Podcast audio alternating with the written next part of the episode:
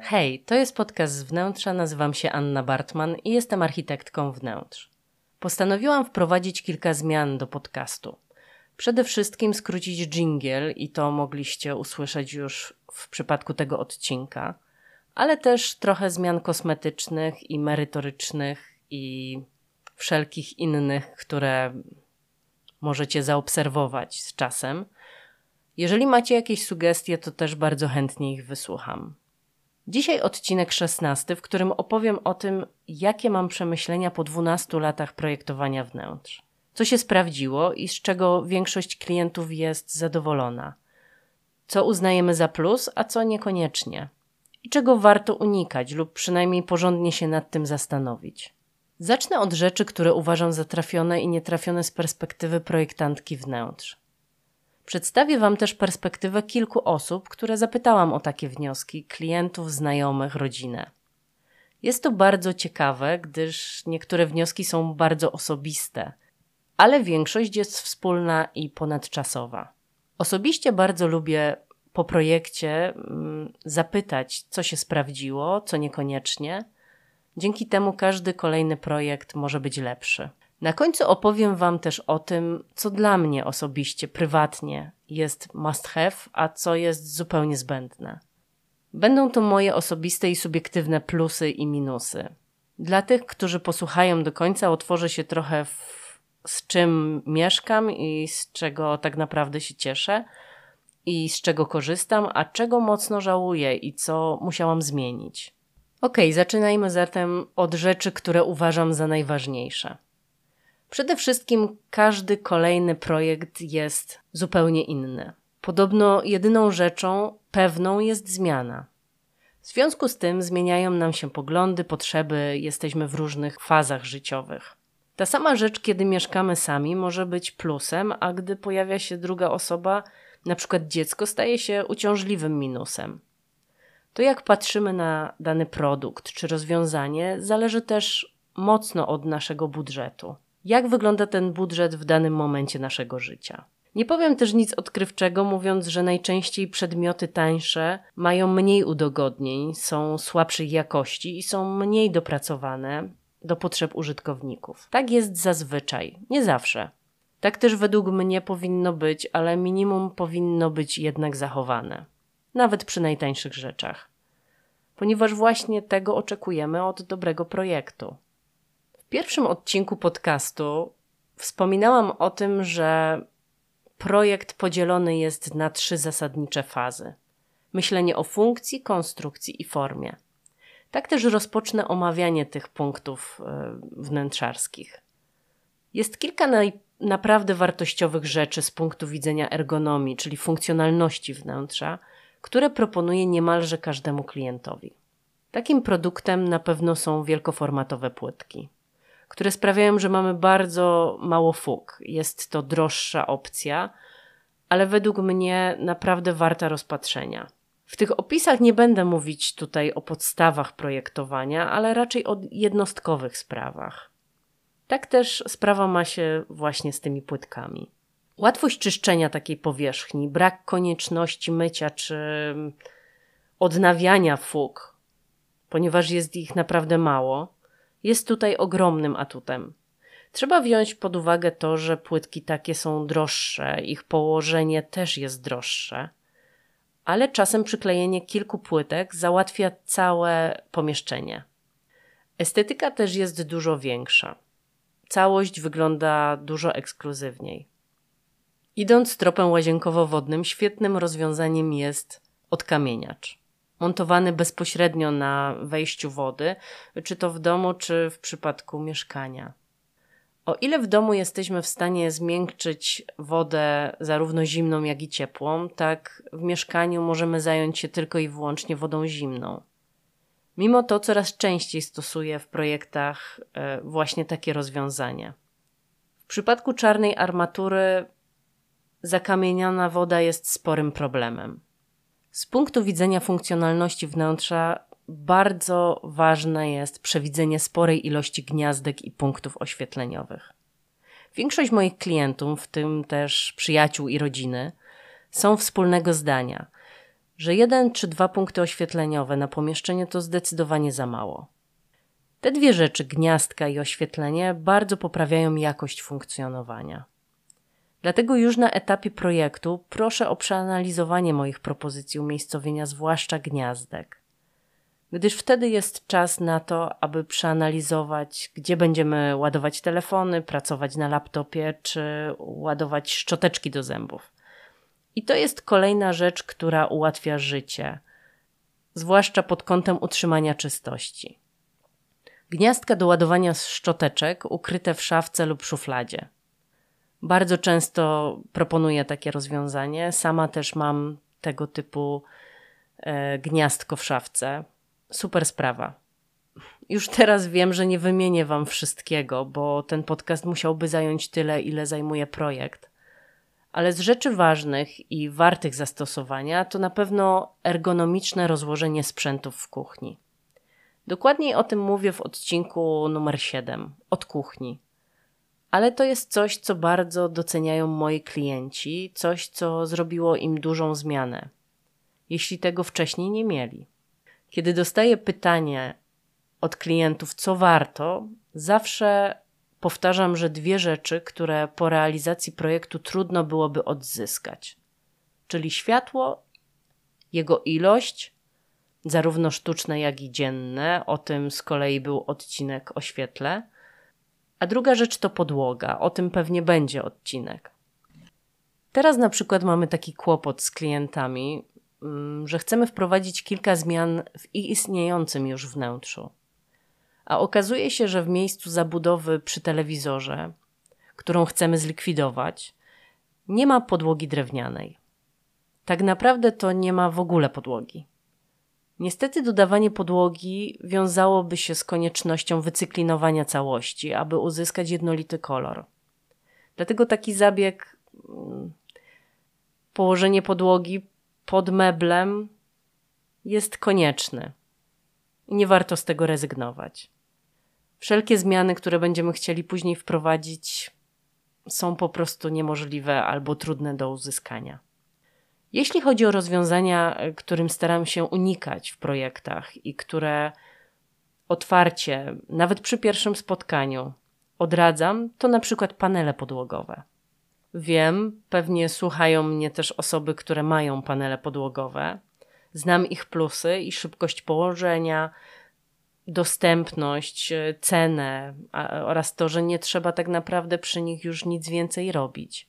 Ale znam też ich minusy które bardziej do mnie przemawiają. Zawsze są w odczuciu zimniejsze niż drewno. Dlatego chodzenie na boso po panelach w zimie nie jest zbyt komfortowe, a siedzenie na takiej podłodze czy zabawa nie należą do najprzyjemniejszych. Część z nich nadal mocno się elektryzuje, co sprawia, że kurz unosi się w powietrzu i we wnętrzu tworzą się takie koty z kurzu. No i panele stukają. Kto nigdy nie słyszał odgłosu czegoś, co spada na panel, ten ma przed sobą jeszcze sporo do odkrycia w temacie irytacji. Mm. Jest jeszcze taki problem, że pod nieprzyklejonymi do podłogi panelami potrafią tworzyć się różne nieczystości, do których nie mamy dostępu. Żeby dodatkowo potwierdzić moje wnioski, opowiem Wam pewną anegdotę. Projektowałam mieszkanie należące do osoby, która handlowała zarówno podłogami drewnianymi, jak i panelami. Od kilku lat współpracowaliśmy w kwestii podłóg i zawsze słyszałam jedno: tylko panel. Ja oczywiście mówiłam wtedy tylko podłoga drewniana warstwowa. Ale nie byłabym sobą, gdybym e, podczas projektu nie podjęła rozmowy i sp nie spróbowała pokazać innej perspektywy. Klient ten do końca projektu nie był pewny, więc zdecydował się na panele w części prywatnej, sypialni i pokoju syna, a podłogę drewnianą warstwową w salonie i przedpokoju. Chciał się przekonać, które rozwiązanie będzie lepsze, z którym będzie czuł się lepiej, które będzie bardziej opłacalne. No i niestety albo stety przyznał, że drewno jest e, od teraz jego wyborem numer jeden. Ten rodzaj dyskomfortu, który odczuwał przechodząc z paneli na drewno. Głównie chodziło tutaj o chłód i stukanie, gdyż z wyglądu dobrałam niemal identyczne podłogi. To były bardzo dobrej jakości panele i całkiem dobra podłoga drewniana. Wtedy zmienił też podejście i zaczął polecać bardziej podłogi drewniane. Pamiętam jeszcze jedną sytuację odnośnie podłóg drewnianych. Było to mniej więcej 10 lat temu, kiedy zaprojektowałam podłogę warstwową w domu u klientów. Była tam piękna działka na skraju lasu, z którego kilkakrotnie wychodziły sarny podchodząc pod okna. Miałam tam nadzór autorski i byłam na budowie co tydzień przez kilka miesięcy. Od rozpoczęcia budowy aż po spotkania takie na zakończenie bardziej towarzyskie. Kiedy to notabene znajomy ogrodnik na pytanie właścicielki, czego się napije, odpowiedział kakałka. I takie też otrzymał. Tę potrzebę jako miłośniczka tego napoju rozumiem i do tej pory zazdroszczę i zadania takiego pytania i otrzymania tego napoju. Na inwestycji wiadomo, jak na każdej byli też wykonawcy. Ja nawet nie pamiętam, którzy to byli wykonawcy, czy to byli elektrycy, czy hydraulicy. Natomiast mocno odradzali podłogę drewnianą trójwarstwową, mówiąc, że zupełnie nie nadaje się na ogrzewanie podłogowe. Nie jest to prawda oczywiście, ale takie mącenie często gdzieś tam w głowie zostaje. Ostatecznie doprowadziło to do tego, że inwestorzy zdecydowali się na podłogę drewnianą na ogrzewaniu podłogowym, ale dodatkowo zrobili około e, miliona grzejników. Oprócz oczywistych kosztów, zagraciło to mocno ściany, choć grzejniki były dość minimalistyczne, ale jednak. Kończąc tę historię, okazało się, że od 10 lat grzejniki w tym domu są zakręcone i docelowo będą zdemontowane a komfort cieplny, zarówno stóp, jak i podłogi, ma się świetnie. Dlatego mój numer jeden to podłogi drewniane warstwowe. A unikałabym mnożenia różnego ogrzewania, jeśli nie ma takich przesłanek. Byłabym też ostrożna z ciemną podłogą i w ogóle z ciemnymi powierzchniami blatów i mebli. Wolę zdecydowanie pionowe elementy w ciemności i oczywiście sufity. I teraz powiem Wam coś, co jest dla mnie trochę dyskomfortem, ponieważ jest to bardzo, bardzo popularna rzecz, ale no nie mam, nie mam serca po prostu nie powiedzieć tego głośno. Uważam, że to jest coś, co mogłoby zniknąć faktycznie z rynku, ale wiele osób to lubi, więc temat jest dosyć trudny. Nie jestem po prostu fanką rolet dzień-noc. W tym temacie ostatnio słyszałam też wywiad, wypowiedziała się Dorota Szalongowska z podobnymi do mojego nastawieniem. Um, uważam, że oprócz niewątpliwej funkcjonalności, choć y, może jednak trochę wątpliwej, bo, bo w dzień za dużo jednak przesłaniają, takie rolety mają sporo minusów, zwłaszcza estetycznych. Choćby nie wiem, jak się nagimnastykować i stworzyć przepiękne wnętrze, to one krzyczą: patrzcie tylko na nas. Sprawiają, że każde wnętrze y, wygląda tak samo. Są zbyt toporne, są zbyt mocne.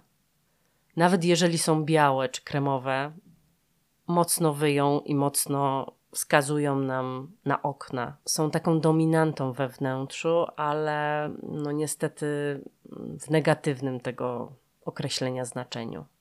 I to jest chyba ich główny problem to, że zabijają klimat i nie robią nic dobrego z widokiem za oknem. Dobrze też jest unikać listew, które łączą dwie różne podłogi, wystając ponad y, ich powierzchnię. Jeżeli tylko jest możliwość, warto stosować korek wybarwiony pod kolor podłogi. Moja lista dobrego i złego mm, się chyba nie kończy, ale opowiem Wam jeszcze co nieco o ciekaw ciekawszych plusach i minusach, które usłyszałam od klientów, znajomych i rodziny. Będąc nadal przy minusach, opowiem Wam o tym właśnie. Najczęściej będą to cytaty. Na przykład za duża wanna, do której trzeba nalać długo i dużo wody i nie sposób usiąść zapierając się nogami. Dla osób niższych wanna, która ma 1,80 m, to jest zdecydowanie za duża wanna. Również za duże łóżko, gdzie każdy śpi po swojej stronie i cierpi na tym bliskość. Narzekaliście też na umywalki, takie, że jak umyjesz ręce, to ci się leje po łokciach na podłogę. Problemem są też ostre krawędzie uchwytów, zwłaszcza przy małych dzieciach, ale nie tylko. Coś, co jest po prostu nieprzyjemne w dotyku, a musimy używać tego bardzo często. A to, co się najbardziej sprawdza, i usłyszałam to najczęściej, to szuflady, szuflady, szuflady, gniazdka, oświetlenie, szuflady. Mój mąż dodaje wszędzie, w każdym pomieszczeniu gniazdka do internetu. Ale o tym e, też e, powiem trochę za chwilę, już z bardziej z prywatnego punktu widzenia. Wiele osób, które mają tylko prysznic, wolałyby wannę i na odwrót. Stąd e, powstają wanno-prysznice, za którymi za bardzo nie przepadam, ale rozumiem potrzebę i czasami trzeba po prostu coś takiego zastosować. Na pewno osobna pralnia, spiżarnia czy garderoba są dobrym kierunkiem. Jeżeli mamy więcej miejsca, mamy takie możliwości, to super, warto z tego skorzystać. Jeżeli nie mamy tego miejsca, to mm, dobrze jest spersonalizować sobie wnętrza szafek. Czyli tak naprawdę stworzyć pod każdą rzecz konkretne miejsce lub zrobić półki mm, i takie otwory gdzie możemy bardziej dopasować półki wewnątrz e, pod konkretne rzeczy. Ale na pewno dobrze jest poświęcić na to czas i stworzyć miejsce. Osobiście zgadzam się z większością tego, co powiedzieli moi rozmówcy, ale trzeba pamiętać, że jest sporo mocno indywidualnych potrzeb i sytuacji. Ja na przykład mam trzy koty i nie sposób pominąć e, je we wnętrzu. Z jednej strony dlatego, że zawsze ze mną w pomieszczeniu jest przynajmniej jeden kot. Tak są rozłożone, że czasami siedzą we trójkę w, w mniejszym pokoju i tworzą idealny trójkąt, a na środku jestem ja.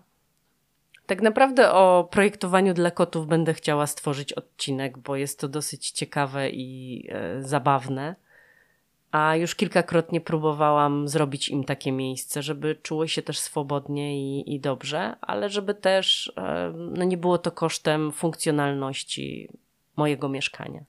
Dlatego dla mnie must have to najlepiej odkurzacz w każdej formie. Rumba lub inny odkurzacz jeżdżący. Tutaj od razu zaznaczam, że nie jest to żadna reklama, po prostu mówię Wam, co mam i z czego jestem zadowolona.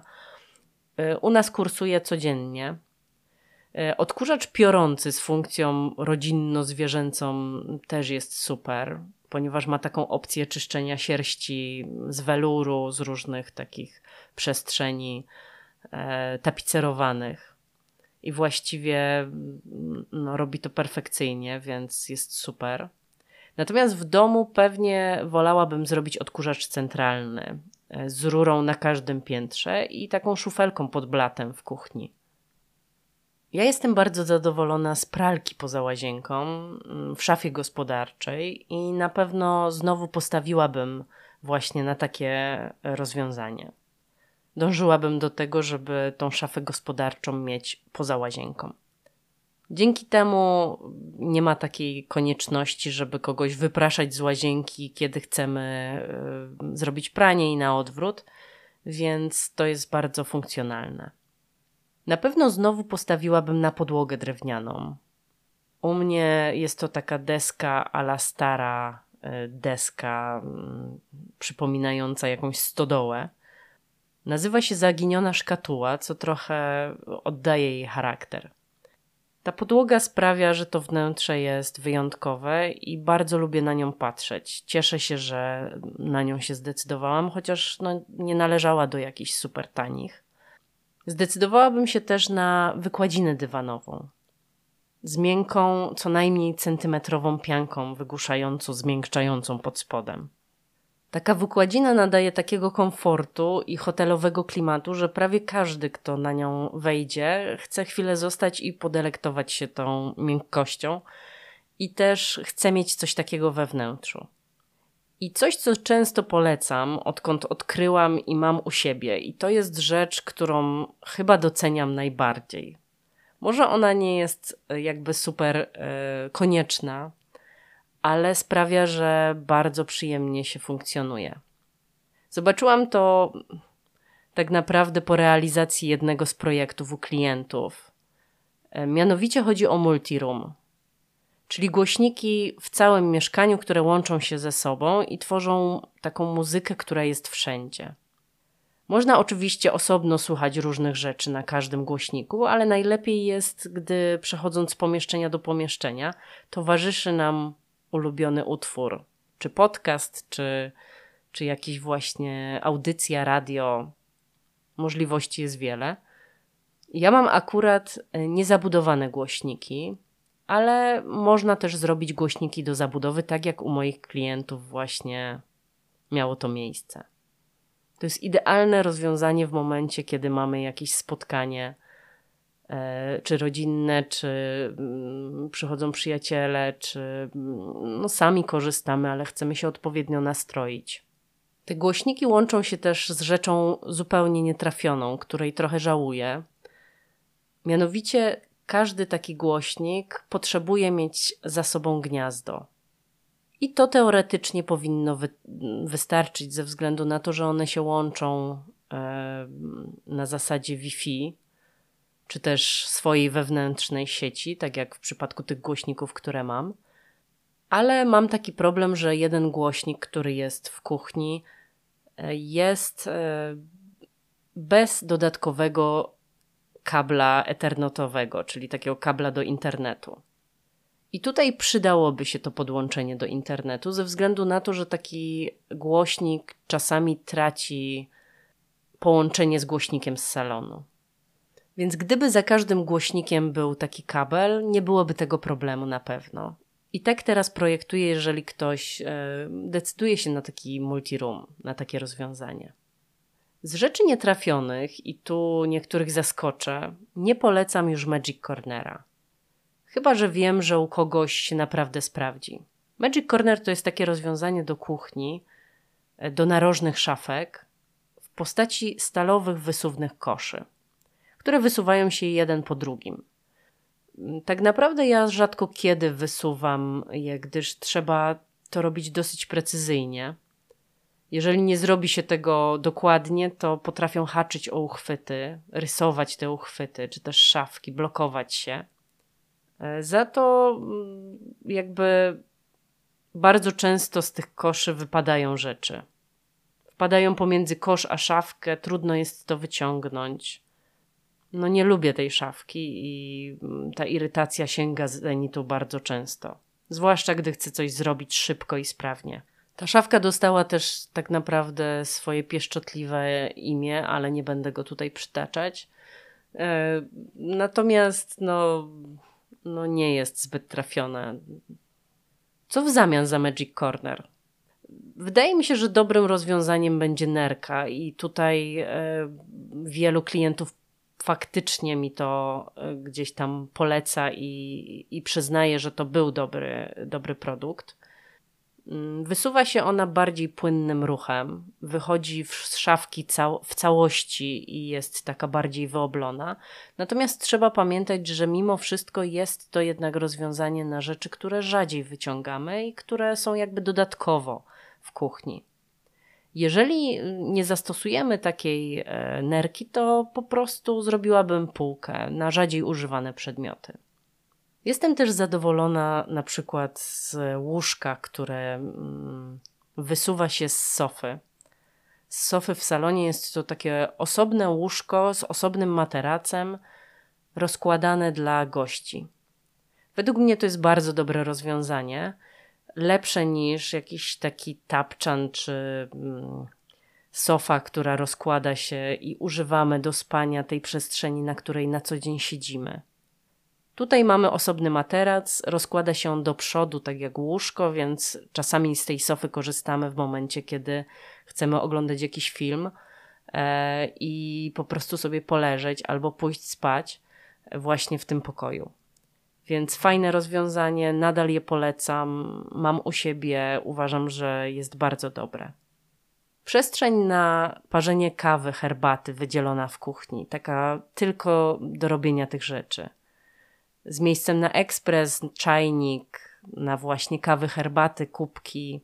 To jest coś, co na pewno powtórzyłabym znowu. Na koniec zastanawiam się jeszcze, czy są jakieś rozwiązania, które uważam, że nigdy nie powinny powstać. Chyba jednak nie, y, ale w momencie, kiedy zostałam mamą i na własnej skórze odczułam utrudnienia związane z wyjściem w publiczne miejsce z dzieckiem, to zaczęłam projektować inaczej i zwracać uwagę na to, ile jest jeszcze niedoskonałości, i nawet w miejscach, które są naprawdę oblegane, są takie kultowe albo bardzo na czasie, tam często też brakuje kilku rzeczy, które sprawiłyby, że będzie łatwiej. Uważam, że jest zdecydowanie za mało miejsc do przewijania i karmienia dzieci. I choć mamy XXI wiek i każdy człowiek musiał się kiedyś urodzić i był dzieckiem, e, to wcale nie jest oczywiste, że należy dbać o komfort rodziców i dzieci. Jako młoda mama e, kilka razy usłyszałam, nawet w bardzo ekskluzywnych miejscach, że w restauracji nie ma żadnego ustronnego miejsca i dziecko mogę nakarmić w toalecie. Jestem zdania, że karmienie jest jedną z podstawowych i naturalnych czynności i powinno być właśnie naturalne i normalnie traktowane wszędzie, ale rozumiem też, że nie każda mama i, i też nie zawsze chce to robić w miejscu publicznym. Czasami też dziecko nie chce tego, potrzebuje jakiegoś odosobnienia, spokoju. W końcu jest to jedzenie, więc jakieś skupienie jest potrzebne.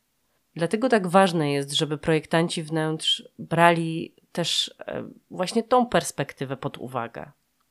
Do karmienia w toalecie przekonywali moją przyjaciółkę również za granicą na wycieczce we Włoszech, w muzeum. Nie jest to zatem tylko polski problem. A to ciekawe, bo przecież rodzimy się od ponad e, dwóch milionów lat i pewnie będziemy dalej to robić. Mam jednak nadzieję, że z biegiem czasu coraz więcej osób będzie rozumiało, jak ważne jest nasze samopoczucie i nasza psychika, i że wnętrza, w których przebywamy, właśnie na to wpływają. Zaopiekowani ludzie, zaspokojone potrzeby, przyjemny klimat wpływają też na nasze relacje, pewność siebie i poczucie bycia ważnym, wartościowym, bezpiecznym. Życzę Wam wielu owocnych rozwiązań, żeby królowały te, które chcecie przenieść do kolejnego swojego wnętrza. Dziękuję Wam za wysłuchanie tego odcinka. Zachęcam do subskrybowania, obserwowania, w zależności od tego, na jakiej platformie słuchacie, a także do obserwowania i komentowania na Instagramie, Facebooku. Jestem ciekawa, co u Was się sprawdziło, a co niekoniecznie. Możemy zrobić taką burzę mózgów. Tymczasem dziękuję, trzymajcie się, cześć.